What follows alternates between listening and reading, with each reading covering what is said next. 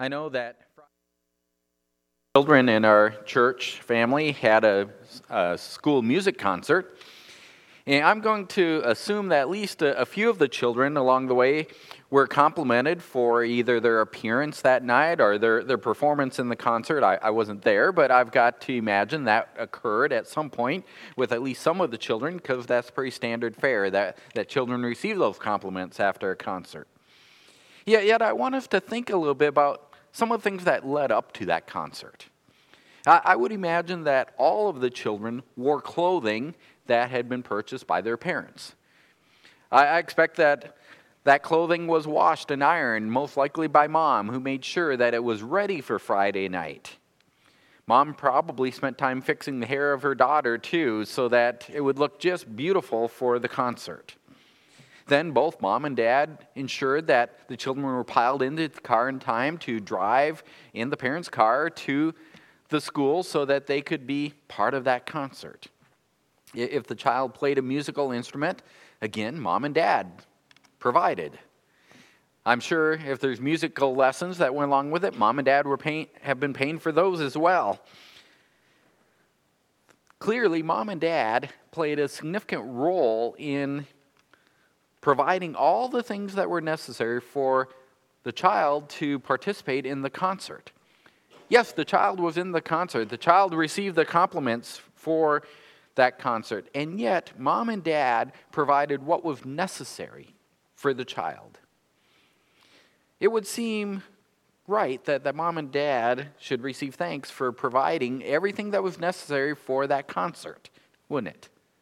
It would seem that would be proper. Now, I'm not trying to put any guilt on children because most likely children never thought about doing that. But, but I think we can understand it's proper that, that mom and dad would get some recognition for that provision.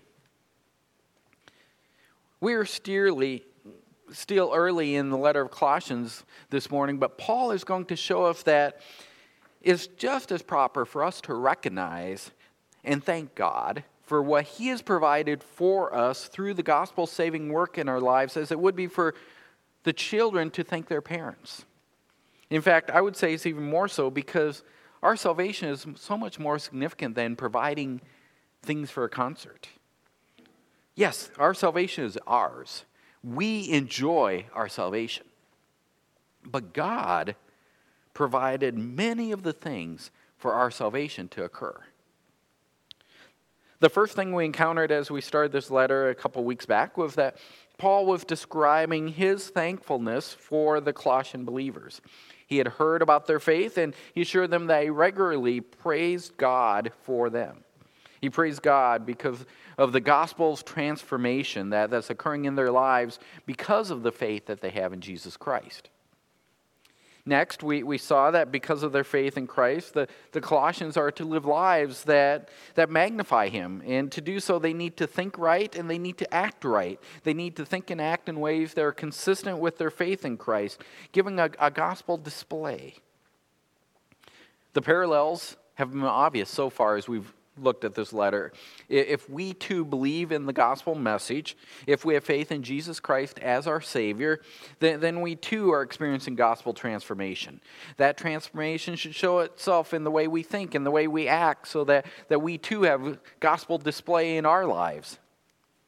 Now, you may recall last week that I mentioned that today we'll continue a long sentence that Paul penned in the original language. Paul, Paul is well known for writing these really long sentences that, that run on and on with, with many, many nested clauses. It's hard to replicate the, the flow of Paul's thoughts in English without breaking these clauses into separate sentences.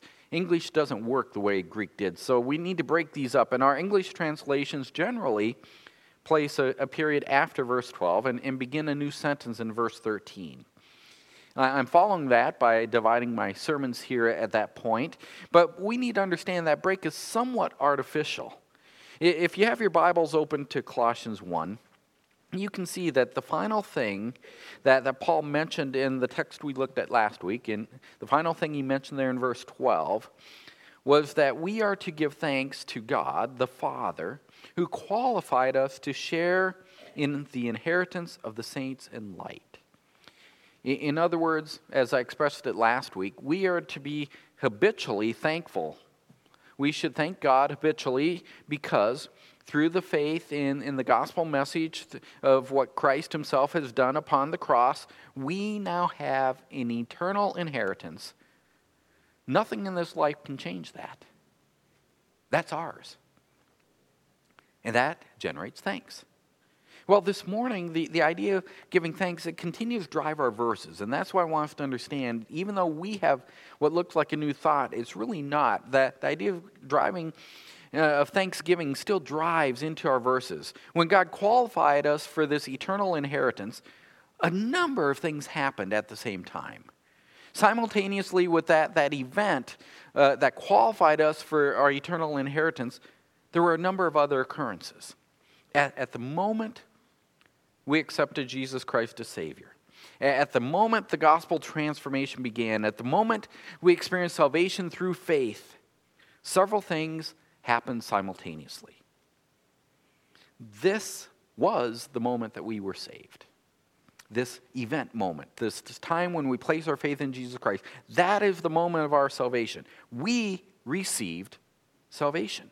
We placed our faith in Jesus Christ. We experienced that. It was an exciting moment for us. Yet, very much like the children who participated in the concert Sunday or Friday evening, we need to understand that God provided several things at that moment that made our salvation possible. We had the experience, but God provided. And because God is ultimately the provider of these things, it's proper that we thank Him. That we thank Him because of what He provided in that moment. That really is the, the main idea that flows into our verses this morning. The, the lesson that we need to learn. Be, because of the gospel provision, we thank God for all that He provided us through the gospel's power. We thank God for all that He provided through the gospel's power. God provided. We experience God provided. We thank God for all that He provided us through the gospel's power. Look at verse 13. We're picking up this thought here in verse 13. For He rescued us from the domain of darkness and transferred us to the kingdom of His beloved Son, in whom we have redemption, the forgiveness of sins. We're only going to look at those two short verses here this morning. We thank God for all that He provided us through the gospel's power.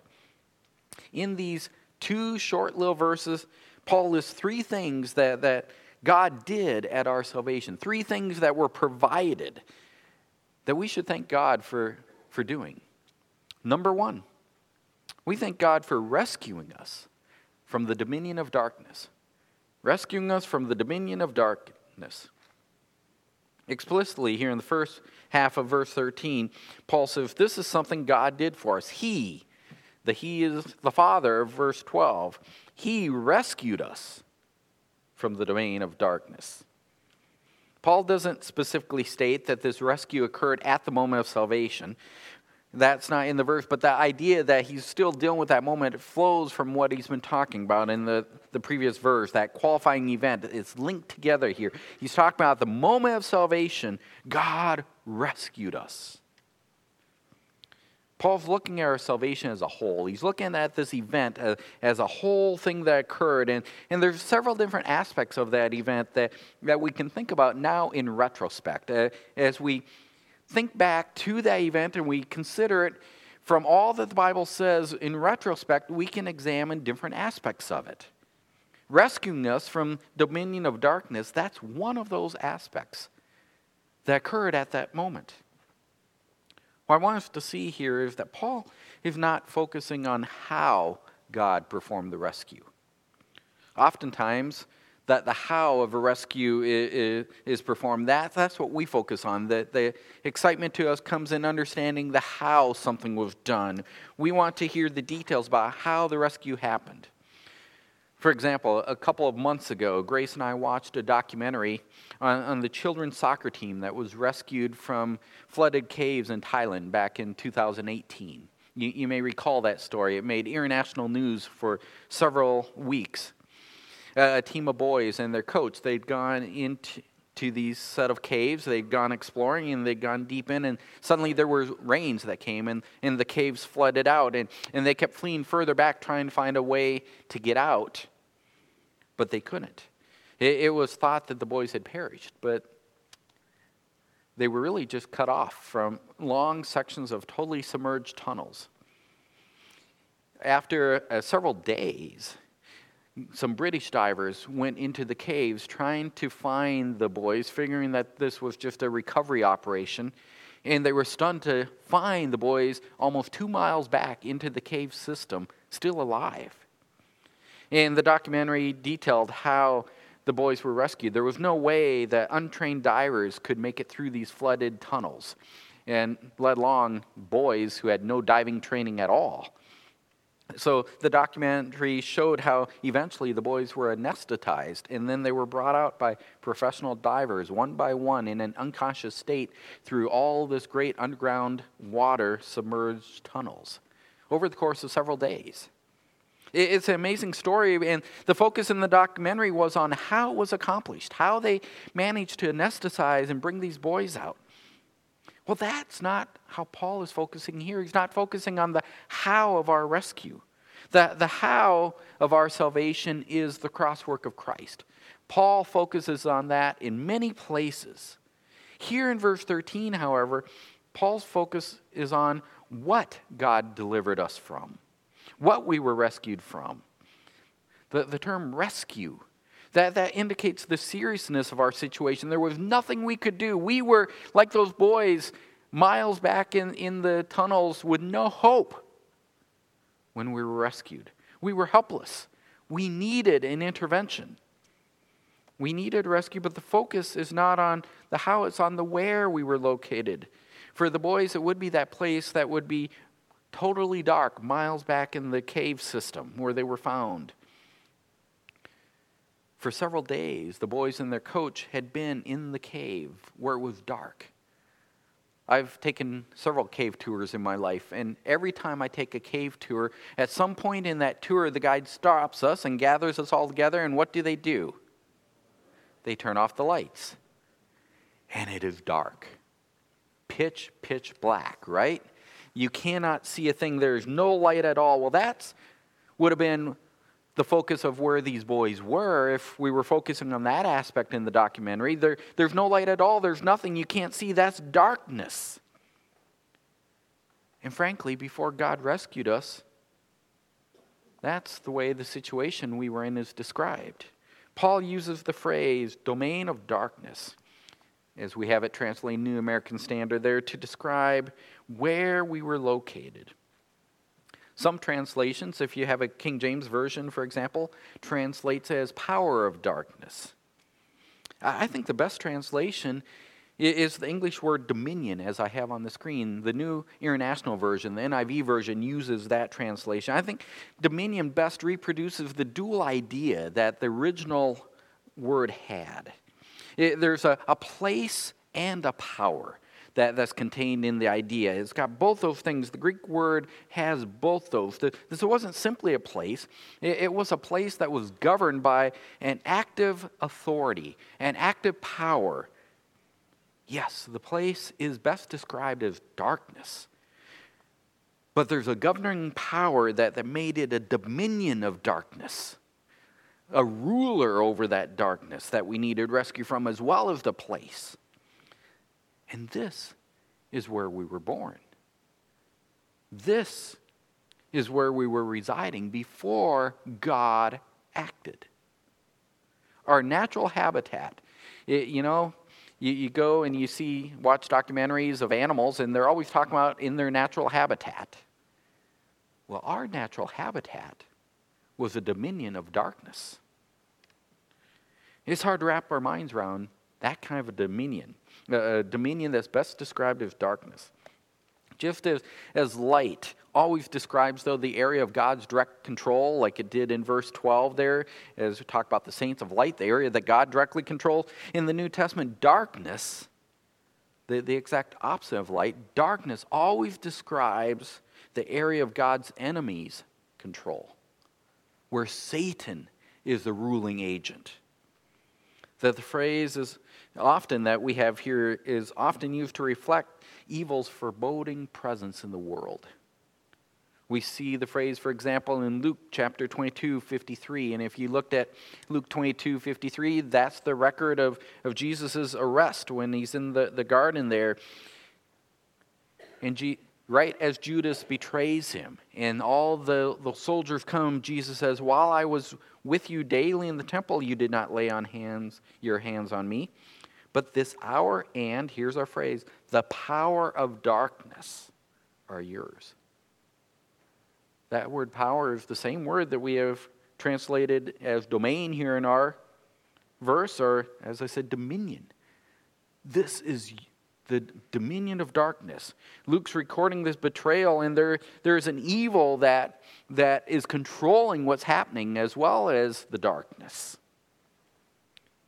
Jesus acknowledges that evil's presence there is existing under God's permissive sovereignty. And that's our natural habitat. There's a dominion of evil that God allows to exist. And that's where we grew up, that's where we were born. It's a spiritual dominion over which God has granted Satan control. And that's where we were naturally comfortable.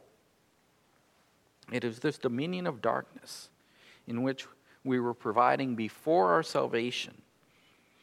But it's also this dominion of darkness, this power and influence place, this dominion of darkness, that is where God victoriously rescued us. Now, I don't presume to understand all the reasons that, that God allows evil to exist in the world. But I do know ultimately God has told us everything exists for His glory. And we can see from this verse that one of the reasons for the existence of evil is to show the power of our God in rescuing us, rescuing us from its dominion. God allows evil to exist so He can rescue us just like He rescued the Colossians. Salvation through faith in Christ's death and His resurrection show the power of God. That's the means, our, our faith in Christ and his finished work. That, that's the means of our rescue. But God provided the rescue. God provided it. Have you accepted God's rescue? If so, you will naturally thank God for it. We thank God for all that He provided through the gospel's power. First, God provided our rescue, our rescue from the dominion of darkness. We thank God for rescuing us from this dominion. Having placed that idea in our mind, putting thanks in our minds for God's rescue, Paul continues with the second item. We, we thank God, secondly, for transferring us into the kingdom of Christ. Into the kingdom of Christ. That, that's the second part of this accomplished rescue. The second provision that, that God has, has given that, that causes joyous response from us. God transferred us to the kingdom of his beloved Son. Paul, he's still looking at our salvation as a whole. He looked at from one side, there's the rescue. We're, we're, we're rescued from the dominion of darkness, but he says, but there's another aspect we can look at. We were transferred into the kingdom of God's beloved Son. That's where we now reside, in a new realm. That, that verb that's translated as, as transferred, that, that's an interesting term. It, it shows up in military records in, in, the, the Greek language, where there's military reconi- records. It, it shows. Uh, is used for a wholesale transportation of a group of people from one territory to another. It, it wasn't uncommon practice at all in ancient times. If if someone came in and conquered, a, a, king would come and conquer a land, that, that the king would take the entire population of, of the conquered land and transfer them somewhere else. The, the theory was that a, a conquered people would be less likely to, to rise up in rebellion and, and fight for independence if they were living in land that, that was not their native home. It's kind of like, I'm, I'm still not sure I feel like a Michigander, even though the reality is I've lived more of my years here in Michigan than I lived in my home state of North Dakota, but I still feel like I'm a North Dakotan. Well, I've been transferred to Michigan. Think about what happened to the northern kingdom of Israel in the Old Testament when the Assyrians defeated them, or the southern kingdom of Judah when the Babylonians defeated them. We, we say they were taken into exile. But exile really is a transferring of people. They were taken out of their land, the population was removed. They were taken wholeheartedly. All the people were gathered up and moved, if they were still alive, moved to another place. They were transferred from the promised land to other locations. Well, here in verse 13, Paul uses a word that would immediately create that image in the reader's minds. God, after He rescued us from our native environment, after He performed that amazing rescue, He transferred us, transported us completely to a new territory. Again, there's both a change of location and authority. We were transferred to a new place with a new governing head. The, the place that God transferred us, it's referred to here as the kingdom of God's beloved Son. Well, kingdom is, is parallel domain. So, again, there's this idea of location and authority. That dual idea has to, to reside there. We now reside in a place that is best described as the, the place of God's beloved Son, where where He is, where Jesus Christ resides, but at the same time is a place that's governed by God's beloved Son, governed by Jesus Christ. A new place and new governing authority. That's what we receive from God. That dual reality that we now reside in a new place under a new governing authority, that is the reality of a Christian. Through God's work at the moment of our salvation, we're, we're transferred to Christ's kingdom. And because Christ's kingdom is not at, on earth at this time, sometimes we get a little confused by the abstractness, maybe, of the idea that, that we now reside somewhere else. After all, Christ's kingdom is not here on earth, but we are. One way we can think of it is that our citizenship has already moved. We're now citizens of a new place, a new kingdom. We're no longer citizens of the dominion in which we were born. We're now citizens of Christ's kingdom.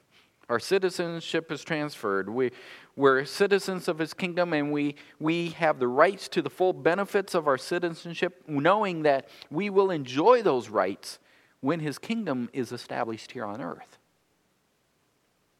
Yet, looking at it like that, that's only partial uh, of, of the idea that we should see here. Remember, there's both a place and authority associated with both the dominion and the kingdom. If you think of, we'll enjoy the benefit of our new kingdom when Christ sets up here, that's the place idea, that we'll be in that place. But we're already under the authority of our new king. We're citizens of his kingship. He is king. We're under the authority of our new king. Even though we wait for the full manifestation of the place aspect of the kingdom, the, the authority aspect is already there. Our transfer was completed the moment of our salvation. Look at transferred, past tense. It happened. The moment we were saved, we were rescued and transferred. We have a new king. We do not answer to the ruler of darkness, we answer now to our King Jesus. Our goal is to serve our king. Does your life reflect that? When you examine your life, does your life reflect that you're serving your king? That you're answering to him? Or does your life look like there's still influence from the old ruler? Those works that went along with the dominion of darkness. What does your life look like? Is your allegiance to your king obvious to everyone who knows you? Your allegiance is obvious. This morning you're sitting in church, you're singing praises to your king. This morning is obvious. We know it. Does everyone who know you knows that your allegiance is to a new king? How about the people that see you furthest from this place? You know, those people who live in the house with you? Do they see your allegiances to Christ at all times? Or do those who live with you see a lot of those deeds of darkness still popping up? How about the people you work with? Before we move off the second point, I want you to notice one final thing in the end of verse 13. Look at the qualifier that Paul gives to Christ's kingdom. He describes the kingdom as the kingdom of God's beloved Son. There really is no better way to describe Jesus Christ than as God's beloved Son. Paul's focus has not been on the means of how we were rescued, but, but it does begin to, to come in a little bit. The, the means are never too far from Paul's mind. Jesus Christ is how we were delivered, it's how we were rescued, it's how we were transferred, it's how we were saved.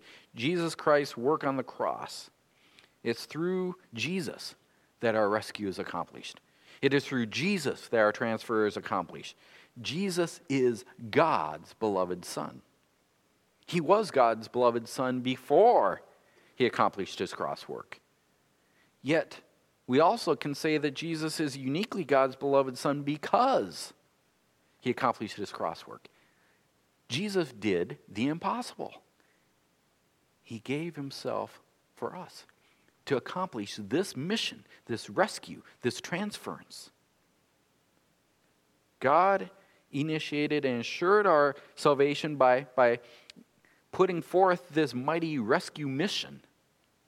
Jesus accomplished it. God the Father, God the Son, they, they worked in perfect harmony to, to provide the salvation that we enjoy. This amazing feat should move us to thank God for what he provided through his Son. We thank God for all that he's provided through the gospel's power. God provided our transference into the kingdom of Christ. We thank God for transferring us into the kingdom of Christ. Now, having brought up the name of Christ, Paul flows right into a third item in verse 14. That again, these are Paul's thoughts. They kind of flow one to the other, just keep building. We're thanking God and we thought of Christ. Well, let's flow into thinking about Christ a little bit more. Third item, we thank God for Christ emancipating us from sin's bondage. We thank God for Christ emancipate, emancipating us from sin's bondage. Here at last, Paul's attention does move slightly to the means of, of our rescue and our transference because Christ is now back in mind. For, for these things to happen, for a rescue and a transfer to, to, uh, to be accomplished, Christ had to break the hold that the dominion of darkness had on us. Christ had to overcome that power that was pinning us in our original domain. Rescuing us required freeing us. And Paul now is dealing with that freeing aspect. What did Christ do to free us? He's dealing with that when he says that it is God's beloved Son, Jesus Christ, that is in him that we have redemption, the forgiveness of sins. What Christ did was to redeem us. That's how he broke the hold that sin had upon us, how we were pinned into that, that, domain, that dominion of darkness. He rescued us by redemption. And then Paul defines redemption here as the forgiveness of sins. These should be familiar concepts, really, to all of us. But, but let's dwell on them for just a, a few minutes here this morning. After all, this really is the, the heart of our salvation. Our redemption is the heart of our salvation. It, it should excite us. It, it, should fill our hearts with joy. It, it should cause praise to, to flow f- over our lips time and time again. We are redeemed people. But what does that mean? Much like the word that Paul used when he said we were transferred, he, he uses a word that will immediately create a picture in the minds of the original readers. Transferred picture that military movement of populace? Well, here he uses a word, redemption. And this word would have evoked the imagination eh, of the people's minds. It would have immediately brought a picture of the emancipation of a slave. In the Roman worlds, slaves had the right to, to gain their freedom. As you may know from other times when we've discussed Roman slavery, a Roman slave was considered the property of his or own, her owner. They, a slave was property, and as property, the slave did not have any legal rights whatsoever. But slaves did have emancipation prices. As property, the, the slave did not have rights as a slave, but they had the right to emancipation. An amount was set that, if paid, freed the slave and granted that person legal rights as a free man or woman within the, the Roman courts. Just last night, I was watching a documentary on Pompeii, and, and this idea came up in that documentary that a slave was not a lifelong affair in the Roman Empire. A slave could be emancipated, and once they were emancipated, they were a free person and had all the legal rights and could even rise to the status of a prominent citizen in, in the city. Now, I would assume because of that process that, that was available there, every slave likely knew what his or her redemption price was. How much money will it cost to buy freedom? Either the slave could save the money and, pay the amount, or a benefactor could come along and, and pay it on the slave's behalf. That amount was set. And once that occurred, when that payment was made, the person was permanently released from slavery. They were released by the payment of the redemption price. Paul uses the word that describes this process when he says, We have redemption, we have emancipation. A word that evokes this idea. And he says that Christ is our redemption. And just in case we don't know what our price was, I said a slave, I'm sure, knew how much it would cost to buy their freedom. But just in case we don't know what our redemption price was, Paul clarifies it. Our redemption price was the forgiveness of sins. The price of our emancipation from our slavery required the satisfaction of God's offended righteousness. That's what means forgiveness of sins. Our sin offended a holy God. God's offense needed satisfaction. That's the price. Our slavery was the slavery of sin, and our sin offended God. And that offense required a full payment for our emancipation, for our redemption. We constantly need the Bible to recalibrate our, our minds regarding the offensiveness of sin. We need the Bible to, to correct our thinking about sin. Because we're born sinners and because we live our lives sinning from our earliest memories till now, sin is just part of who we are. And for that reason, we tend to minimize sin in our minds.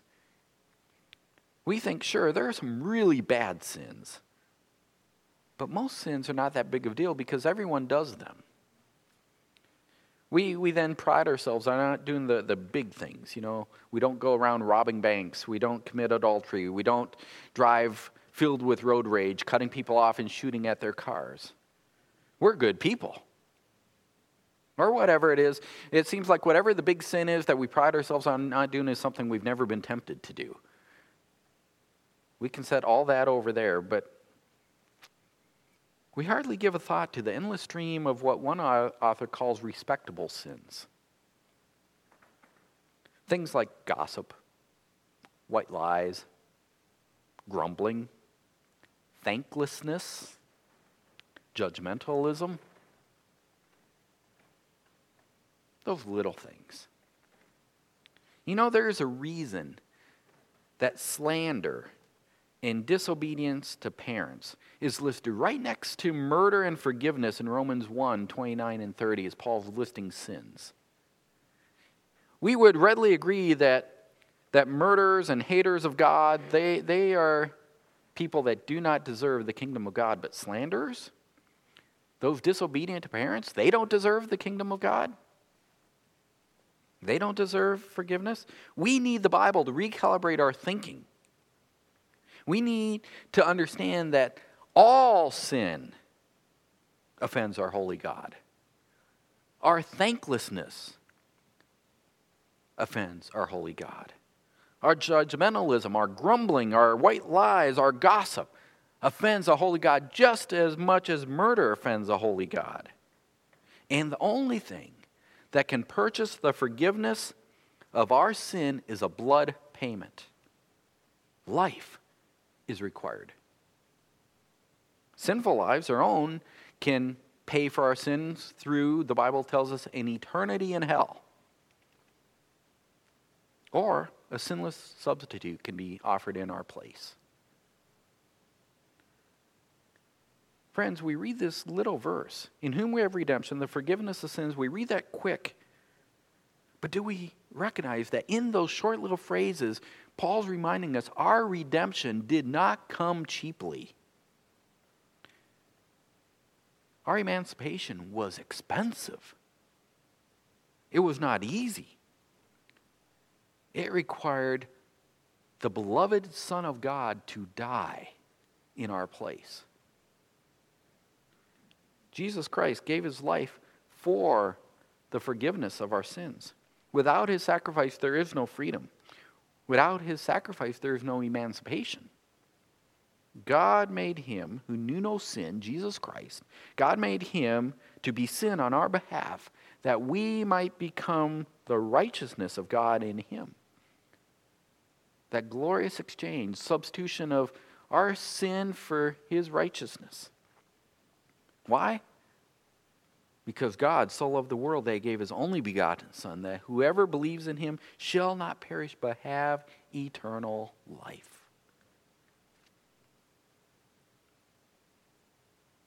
Our faith. We look at, yes, salvation requires our faith. We must believe that Jesus did this for us But all the heavy lifting, all the work was provided by God. And he did it at the expense of his own son. God, through his son, provided for our emancipation from sin's bondage. Do you wake up every morning marveling over this truth? Do you go to bed every night amazed that, that God would do this for you? After all, by the time you go to bed each night, you've added to that sin list. Are you amazed that God redeemed you? That those sins that you just committed in this past 24 hour time block are forgiven by the blood of Jesus Christ? Do you thank God for your redemption in Christ? We thank God for all that He provided us through the gospel's power. God provided for Christ's emancipation of us. We thank God for Christ, emancipating us from sin's bondage. We thank God for all that He provided us through the gospel's power. That is our lesson this morning. If I had to guess, as I said earlier, I would guess that most of the children Friday night did not thank their parents for providing everything that was required for them to participate in the concert Friday night. Children assume that their parents will do things like provide clean clothing, and, and they may even grumble when their parents provide musical lessons. Children typically fail to, to recognize that they should thank, uh, thank their parents for what's provided. Yet those same children likely enjoyed all the compliments that came their way as a part of the concert. When it comes to salvation, are we like children? Are we like children in that we fail to thank God for what He has provided? I certainly hope not. We enjoy our salvation and we ought to celebrate our salvation, but do we understand God provided all these things that accomplished our salvation? Paul's listed three things this morning that God provided as part of what we call salvation that moment in time when we place our faith in Jesus Christ, when we realize that we cannot save ourselves, Christ alone is the only way that we can have our offenses against God forgiven. At that moment, we experience salvation. But do we thank God that He provided so much more at that moment? One, He rescued us. Do we thank God for rescuing us from the dominion of darkness? Number two, He transferred us. We thank God for transferring us into the kingdom of Christ. And three, he emancipated us. He paid the blood price. We thank God for Christ emancipating us from sin's bondage. Last week, we were challenged to be habitually thankful people. This week, the challenge has been magnified as Paul has brought the focus on to these three aspects of our salvation gospel provisions that, that God accomplished. So, my question to you this week is Will you meet the challenge of being habitually thankful by living a joy filled, thank filled life because God provided these things? We thank God for all that He provided us through the gospel's power. Let's pray. Father, as we consider our salvation, as we consider what you provided at that moment in time for most of us, we are stunned into odd filled silence. Our hearts overflow with joy because we are amazed at the great love of our God. Father, I pray that this morning your Spirit would move within each of us so that our, our love for you would grow as we see anew what we have in our salvation.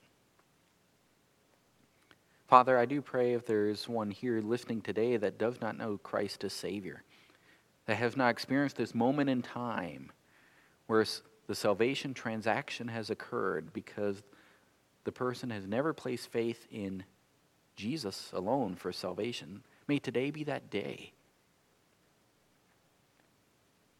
May it be the day of emancipation. And Father, may we all look back on that day that have experienced it, joyfully thanking you for what we've done. In Christ's name we pray. Amen.